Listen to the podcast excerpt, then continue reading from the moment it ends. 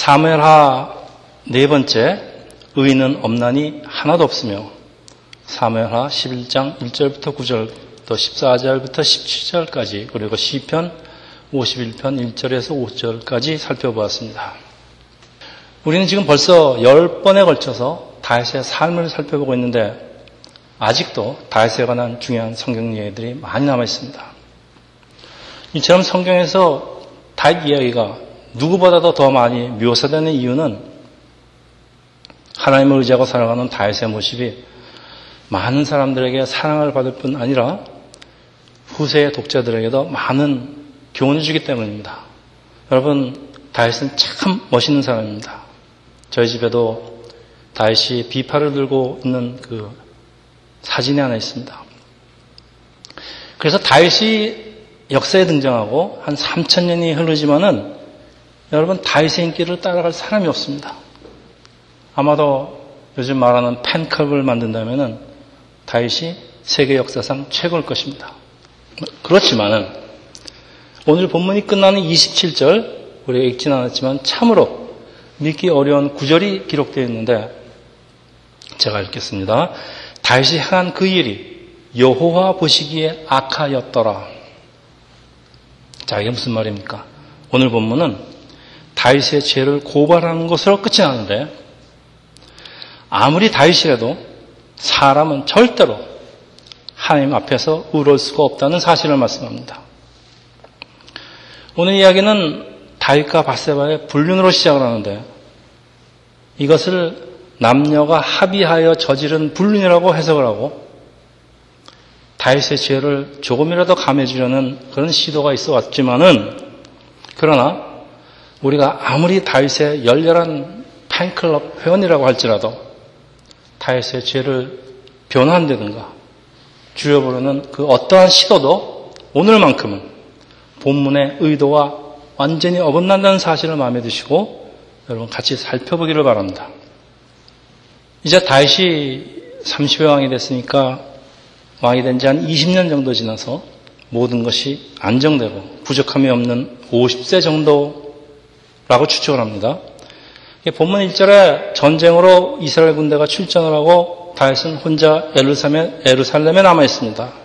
어느 날 낮잠을 늘어지게 잤는지 저녁에 일어나서 왕국 옥상을 거닐다가 내려다 보니까 어떤 여인이 목욕을 하고 있는데 다윗의 눈에 보기에 심히 아름답다고 성경은 써 있습니다. 다윗은 사람을 보내서 그 여인을 데려와 잠자리를 같이 하고 집으로 돌려보내는 것으로 두 남녀의 만남을 시작하는데 모든 남녀의 만남이 항상 아름다운 것 아닌 것 같아요. 그동안 대부분의 설교도 남녀 간에 일어날 수 있는 어떤 불륜에 초점을 맞추고 세상 말로 50대 바람기가 더 무섭다. 혹은 꺼진 불도 다시 보자. 뭐 이런 도덕적인 어떤 순결을 강조하는 경향이 있었습니다. 그런데 사실은 만약 이두 사람의 만남이 단지 하룻밤에 불륜으로 끝이 났다면은 아마도 이 사건은 성경에 기록되었지 않았을 것으로 오늘 본문이 강조하는 것은 어떤 도덕률이 아니고 작은 죄가 점점 큰 죄로 발전을 하는 것, 죄가 가진 근본적인 속성이라는 것입니다. 누구보다도 하나님을 사랑하는 다윗이지만은 사람의 삶에 안일함이 계속되고 그러다 보면은 하나님이 점점 필요 없어집니다.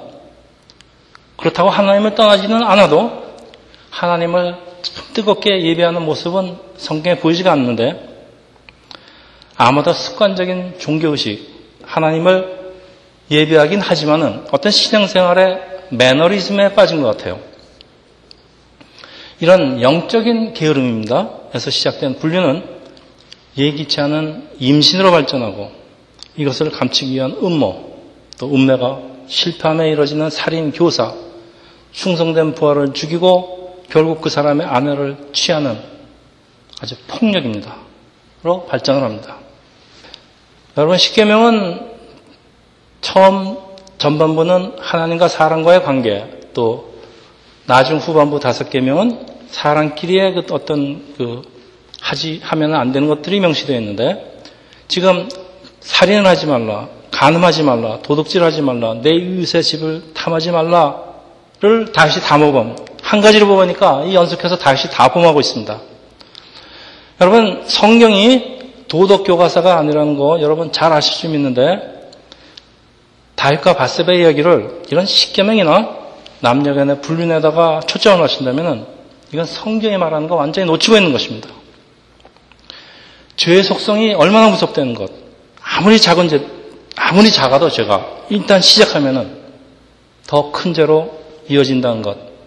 결국 이 이야기는 타락한 아담의 자손에게 흐르는 원죄, 오리지널 신, 죄의 속성에 관한 이야기입니다. 비록 하나의 마음에 합한 탄 하나 성경에서 있는 사람이라 할지라도 자기가 절대 권력을 가지고 있다고 진실을 감출 수만 있다면 힘없는 사람에게 서슴없이 칼을 휘두르는 폭력을 사용할 수 있다는 그 사람의 악한 죄성을 고발하고 있는 것이 오늘 본문입니다. 하나님의 은혜로 평범한 목동이 왕이 되어서 참 많은 것을 얻었는데 사람의 욕심이 가지면 가질수록 늘어나는 것이 또 죄의 속성입니다. 사람마다 자기가 어쩔 수 없는 욕심들이 있습니다. 근데 다윗은 특히 여자에 대한 욕심이 많습니다. 이미 여러 아내와 많은 첩을 두고 있는데도 이제는 50이면은 자신을 절제해야 되는 나이가 되었음에도 불구하고 아직도 다윗에게는 그 자신도 어쩔 수 없는 연약한 부분이 남아 있습니다. 4절입니다. 그래서 다윗이 전령을 보내요. 그 여자를 자기에게 데려오게 하고 그 여자가 그 부정함을 깨끗하게 했으므로 더불어 동침함에 그 여자가 자기 집으로 돌아가니라. 여러분, 여기 몇 가지 질문이 떠오르지 않으세요? 왜 하필 바세바는 초저녁에 그것도 왕궁 옥상에서 보이는 곳에서 목욕을 했을까? 그리고 왜 바세바는 반항을 하지 않고 다윗의 말에 순순히 응했을까? 아니 이게 어쩌면 혹시 바세바가 다윗을 유혹하려고 한 것 아닐까? 이런 의심이 듭니다.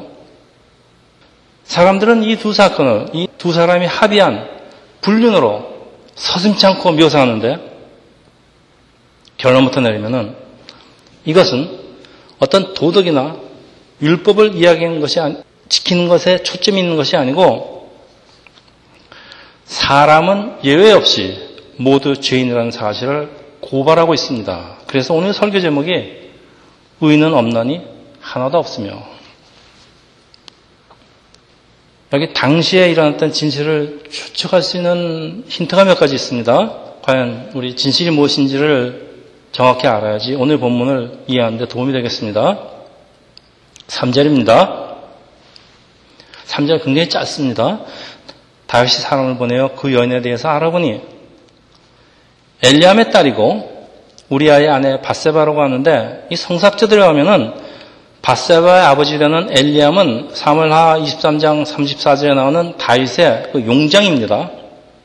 그러니까 바세바는 이름 있는 집안의 딸이고 이 남편 우리아는 비록 이방 민족인 햇사람의 자손이지만은 이 사람 이름이 우리아는 여호와는 나의 빛이라는 뜻을 가진 역시 다윗의 용장 30명 목록에 들어가는 이스라엘의 아주 충성스러운 장군으로서 바세바는 아무리 왕이라도 다윗이 함부로 넘볼 여인이 아닐 뿐 아니라 그리고 형서 바세바의 품행에 아무 문제가 없 었다는 말씀이 이 짧은 3절이 함축하고 있는 내용입니다.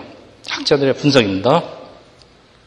그래서 2절 목욕을 하는데 심히 아름다워 보이는지라 여기 심히 아름다워 보인다는 히브리 원어는 여러분 잘 아시는 토브입니다. 좋다.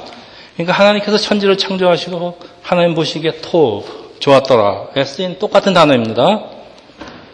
바세바가 정말 그렇게까지 아름다웠는지 모르지만은 제 눈의 안경이라고 다윗에게는 심히 아름답게 보였다. 뭐 첫눈에 반하였다. 그런 말씀입니다.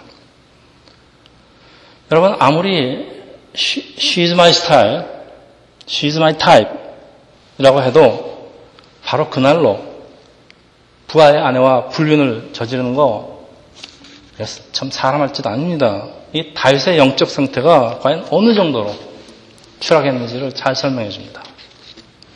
그리고 히브리 문법은 다른 언어에 없는 아주 독특한 형태가 많이 있는데 동사 앞에 요드라는 그 작은 따옴표 요겁니다. 작은 따옴표처럼 생긴 그 prefix 그러니까 접두어가 들어가면요. 이 동사가 사역 동사가 됩니다. 여러분 사역 동사는 주어가 목적어를 무엇, 무엇을 하게끔 만든다 그런 뜻입니다. 제가 신학교에서 이 사역 동사에 대해서 배울 때 교수님이 예를 든 구절이 바로 4절입니다. 여기 더불어 동침하다라고 번역된 히브리 동사는 사카브인데 이 경우에는 sleep with, 뭐 spend the night, 그러니까 남녀와 같이 자다라고 번역이 되는데 보통 부적절한 관계를 말하는 것으로 더불어 동침하다는 he slept with her라고 번역이 되어 있습니다. 그런데 한국어나 영어 번역에는 누가 이런 불륜을 주도했다는 말은 없지만은 오늘 히브리 원어에 사카브 앞에 뭐 따옴표 요드가라는 접도가 붙어 있으면은 사역동사가 됩니다. 정확하게 번역을 하면은 David made her or forced her to lie down with him입니다. 이게 정확한 번역입니다. 제가 그 교수님 말씀하실 때는 그뭐 불륜을 누가 주도했든지 뭐 무슨 상관이야 손바닥도 부딪혀야지 소리가 나는데 불륜은 저지른 두 사람이 다뭐 똑같이 책임이 있는 것이지 하면서 그때 교수님 말을 심각하게 생각하지 않았는데 오늘 제가 본문을 세심하게 살펴보면서 교수가 애써 강조하던 이유가 있다는 것을 알게 되었습니다. 법률 용어로 간음이 아니고 강간이라는 말씀입니다.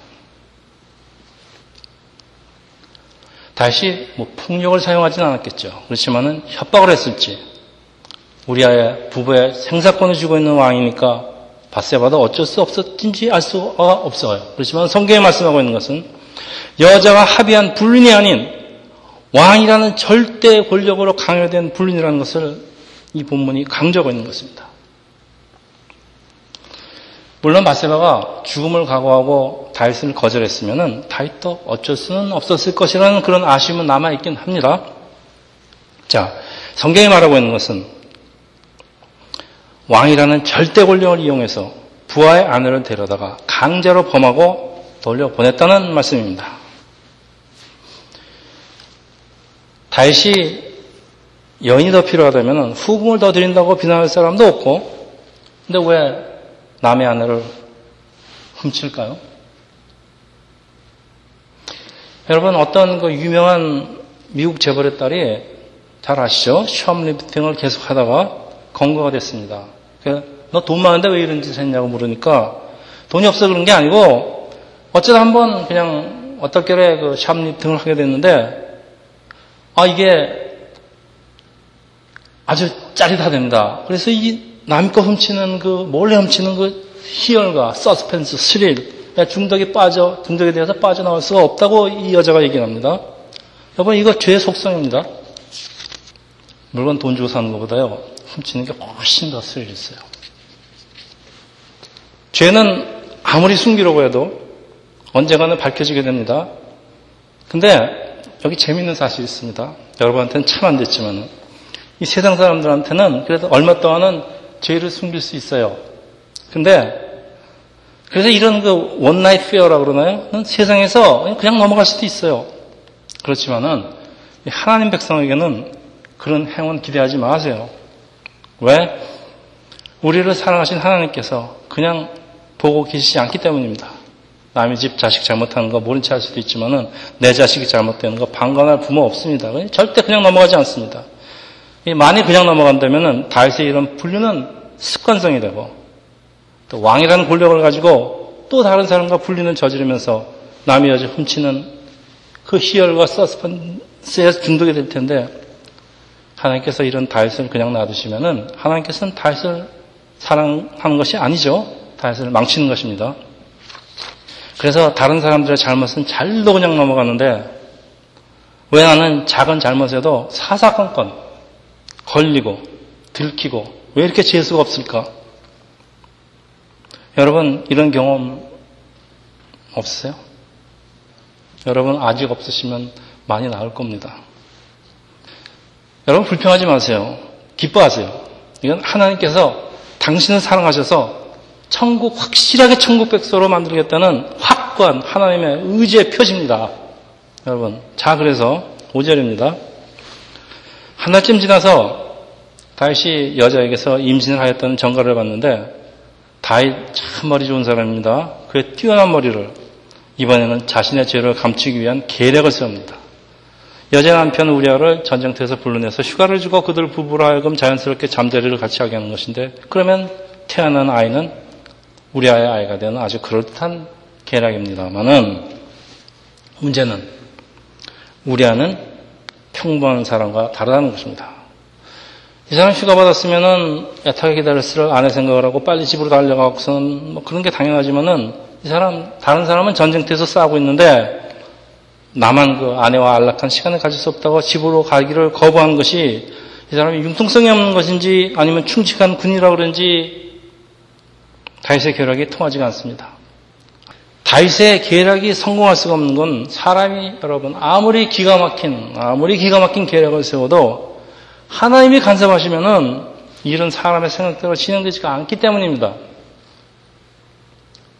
이걸 모르는 다윗, 이제 마음은 급해지고 인간이라면 해서는 절대 안 되는 계략을 세우는 것이 요압 사령관에게 보내는 편지를 써서 우리아 손에 들려보내고 우리아는 자기를 죽이라는 내용인지도 모르고 편지를 요압에게 전하는데 15절입니다.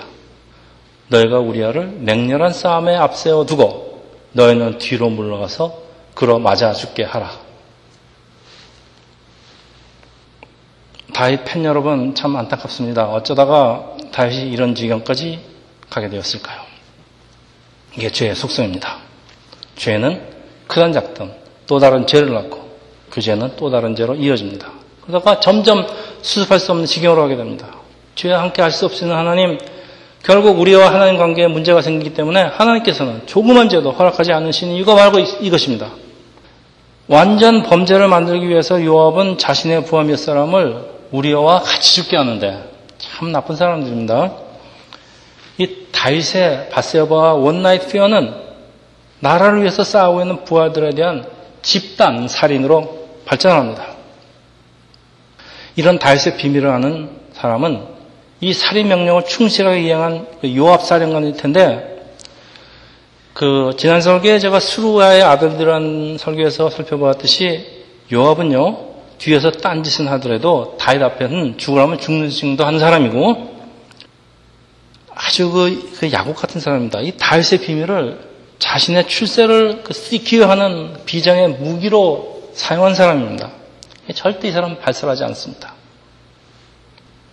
장난을 마치고 다윗은 바세바를 아내로 데려옴으로써 여러분 바세바의 입을 막습니다. 불륜으로 야기된 모든 문제를 해결을 합니다. 여러분 화가 나지 않으세요? 참 이런 죽일 분이 있는지 모르겠습니다. 정말 죽일 분입니다.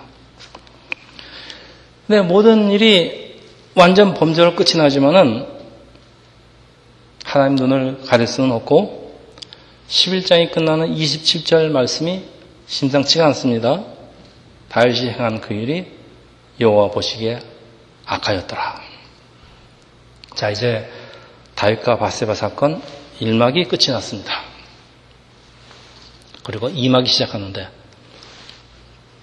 대부분은 다음 시간에 살펴보겠지만은 다윗의 죄에 대한 하나님의 심판은 1년 정도 지난 후에 시작되는데 왜 1년이나 끄시는지 계속되는 12장에 하나님께서 나단 선지자를 다윗에게 보내시고 그 죄를 물으시는데 다윗은 하나님의 말씀을 듣고 즉시 무릎을 꿇고 회개를 합니다. 아마도 그동안의 죄의식으로 그리고 혹시라도 알려질까봐 얼마나 전전긍긍하면서 살았겠습니까? 그때 이제 지은 씨가 시편 51편 오늘 두 번째 본문인데 다시 회개하고 하나님께 용서를 구하는 기도입니다. 이게 이 시를 살펴보면은 당시의 다윗의 마음과 사건의 정황을 조금 더 잘 이해할 수가 있습니다. 51편 1절에서 5절 우리 같이 읽겠는데 839페이지 이거 아주 유명한 시편입니다 사실 하나님이여 주의 인자를 따라 내게 은혜를 베푸시며 주의 많은 국류를 따라 내 죄악을 지어주셔서. 나의 죄악을 맑게 씻으시며 나의 죄를 깨끗이 제하소서. 무릇 나는 내 죄과를 아오니 내 죄가 항상 내 앞에 있나이다. 4절 내가 주께만 범죄하여 주의 목전에서 악을 행하사오니 주께서 말씀하실 때 의로우시다 하고 주께서 심판하실 때 순전하시다 하시리다. 5절 내가 죄악 중에 출생하였으며 어머니가 죄 중에서 나를 잉태하였나이다. 이게 도대체 무슨 소리입니까? 여기 참 이해하기 어려운 구절들이 있는데 4절에 내가 죽게만 범죄하여 아니 다윗이 범죄한 게 사람들에게 범죄를 했는데 왜 하나님께만 범죄하였다는 것입니까? 왜? 더 이상한 것은 계속되는 5절입니다. 내가 죄악 중에서 출생하였으며 어머니가 죄 중에서 나를 잉태하였나이다. 이거 뭐 어머니 왜 날 낳으셨어라는 그런 노래도 있죠. 왜 죄는 자기가 저지르고 왜 어머니가 죄 중에서 자기를 잉태했기 때문이라고 이 어머니에게 책임 전가시키는 것일까요?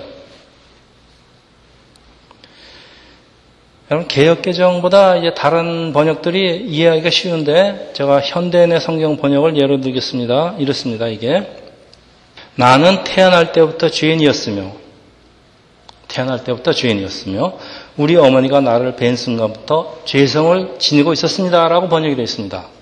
우리 잘 아는 NIV 번역을 봅니다. NIV Surely I was simple at birth, simple from the time my mother conceived me. 여러분 이거 무슨 말씀이세요? 다윗은 이 시편에서 사람의 힘으로는 도저히 어쩔 수 없는 아담 위에 타락한 사람의 태어날 때부터의 원죄를 회개하고 있습니다. 사람은 죄밖에 지을 수 없는 존재라는 것을 회개하는데 우리 세상 사람들은 이렇게 얘기하죠. 저 순진한 어린아이에게 도대체 무슨 죄가 있느냐. 그러고 항의를 합니다. 근데 의는 없나니 하나도 없으며 사도바의 말입니다. 사람은 예외 없이 모두 죄인이라는 것이 성경 전체에 흐르고 있는 말씀입니다. 신약, 구약, 막론하고. 자, 오늘 다윗의 이야기는 모든 사람은 죄인이라는 것을 보여주는 한 신뢰입니다. 또 시편 51편 다윗의 기도는 사람에게 있는 원죄를 다윗이 사람에게 있는 원죄를 마치 예수께서 하신 것처럼 모든 사람을 대표해서 하나님께 고백하고 용서를 구하고 있습니다. 여러분 그래서 다윗을 장차 오실 예수의 그림자라고 부르는 것입니다. 사무엘하 12장 10절에 보면요. 내가 나를 업신여기고 햇사람 우리아의 아내를 빼앗아 내 아내로 삼았다. 이거 하나님의 것입니다.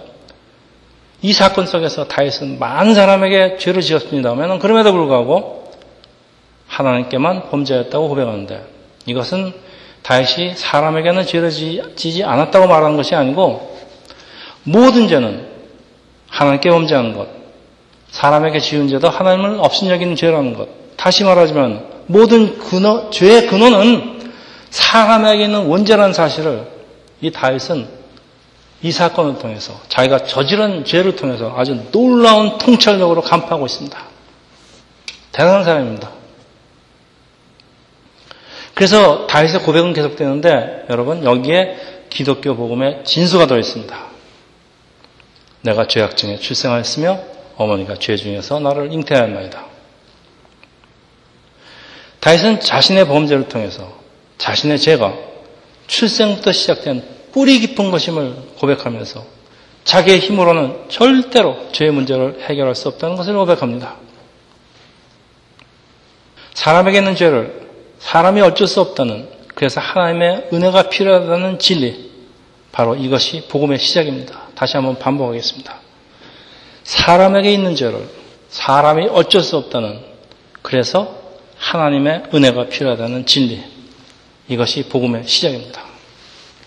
자, 2000년이 지난 사도 바울도 이런 진리를 깨닫고 외치는데 로마서 3장 10절에서 12절 설교 제목입니다. 의인은 없나니 하나도 없습니다. 깨닫는 자도 없고 하나님을 찾는 자도 없고 다 치우쳐 함께 무익하게 되고 선을 행하는 자는 없나니 하나도 없다. 여기 선이라는 건 착한 행실이 아닙니다. 우리 백 목사는 늦이 강조했지만은 하나님은 올바로 하는 것이 선입니다. 자, 깨닫는 자도 없고 다시 지 생각에 왕을 누가 정죄하고 벌을 주겠냐는 생각 때문이지만은 아니 어쩌면은 뭐 왕인데 내가 뭐 이 정도 하는 게 무슨 죄야. 그리고 뭐 자기가 저지른 것이 죄라는지도 모르는지 우리는 알 수가 없으면은 분명한 사실은 다윗은 그때까지도 죄의 본질을 깨닫지 못하고 있었다는 것입니다. 3절에 나는 내 죄가를 아오니 이제 나단을 통해서 하나님의 말씀을 듣고 이제 다윗은 자신에게 있는 어쩔 수 없는 그 연약함을 깨닫는데 그래서 시편 51편 우리 10절 11절. 하나님이여 내 속에 정한 마음을 창조하시고 내 안에 정직한 영을 새롭게 하소서. 나를 주 앞에서 쫓아내지 마시고 주의 성령을 내게서 거두지 마소서 여러분 이거 복음성가에도 있습니다. 그렇죠? 이 구절. 하나님의 영이 떠난 사람은 그러니까 하나님과 관계가 끊어지는 사람은 죄를 지을 수밖에 없는 존재라는 것 깨닫게 된 이 다윗의 고백이며 이것이 우리가 매일 매주 회개기도를 해야 되는 이유입니다. 다윗만큼 그래도 하나님을 붙들고 살라고 애를 썼던 사람이 아마도 없을 것입니다. 그래서 다윗이 하나님께서 마음에 합한 단 한 사람이 살라고 그런 것입니다. 그런 사람조차도 그런 사람조차도 어쩔 수 없었다 이런 말씀입니다. 그게 오늘 본문이 말씀하고 있는 것입니다. 그러니까 죄의 문제를 해결하기 위해서 이 땅에 오신 예수가 없으면 예수가 없으면 우리 하루도 살 수 없고 비록 살아도 죽은 것이고 구원 받을 수 없다. 우리에게는 우리의, 우리의 죄를 대속하시는 예수가 필요한 것. 이것이 바로 바세바 사건하고 시편 51편을 통해서 우리에게 주시는 하나님의 말씀입니다. 자, 말씀을 마치는데 사람에게는 누구에게나 모두 나름대로의 연약한 부분이 있습니다. 저도 제게 연약한 부분이 있습니다. 이 자신의 연약함을 위해서 우리 항상 기도하면서 그 우리의 연약함과 사실 싸워야 합니다. 여러분 싸우십시오. 싸워야 합니다.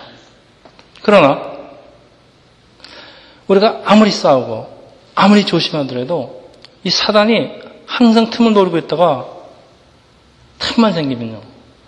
우리 깊은 곳에서 살아서 꿈틀거리고 있는 우리 죄성을 자극해서 우리로 하여금 죄를 짓게 만듭니다.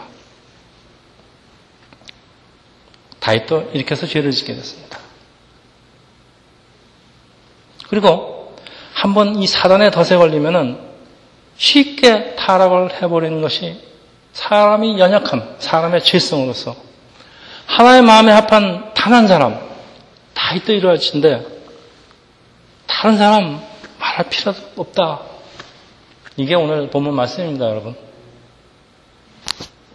만약 우리에게 절대 권력과 완전 범죄를 저지를 기회만 주어진다면 여러분 이런 죄의 유혹을 물진 사람 물질 사람이 없다는 것이 이거 부인할 사람 없습니다, 여러분.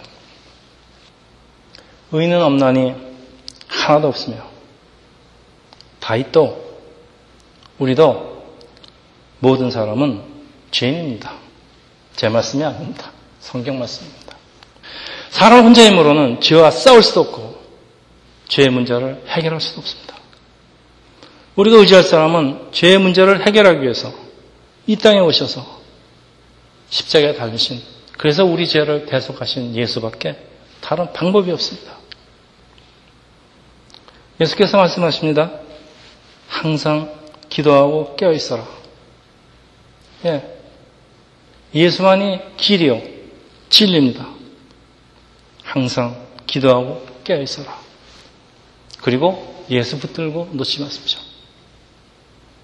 항상 깨어서 예수만을 의지하고 여러분 그렇게 살아가시기를 예수 이름으로 축원합니다. 기도합니다.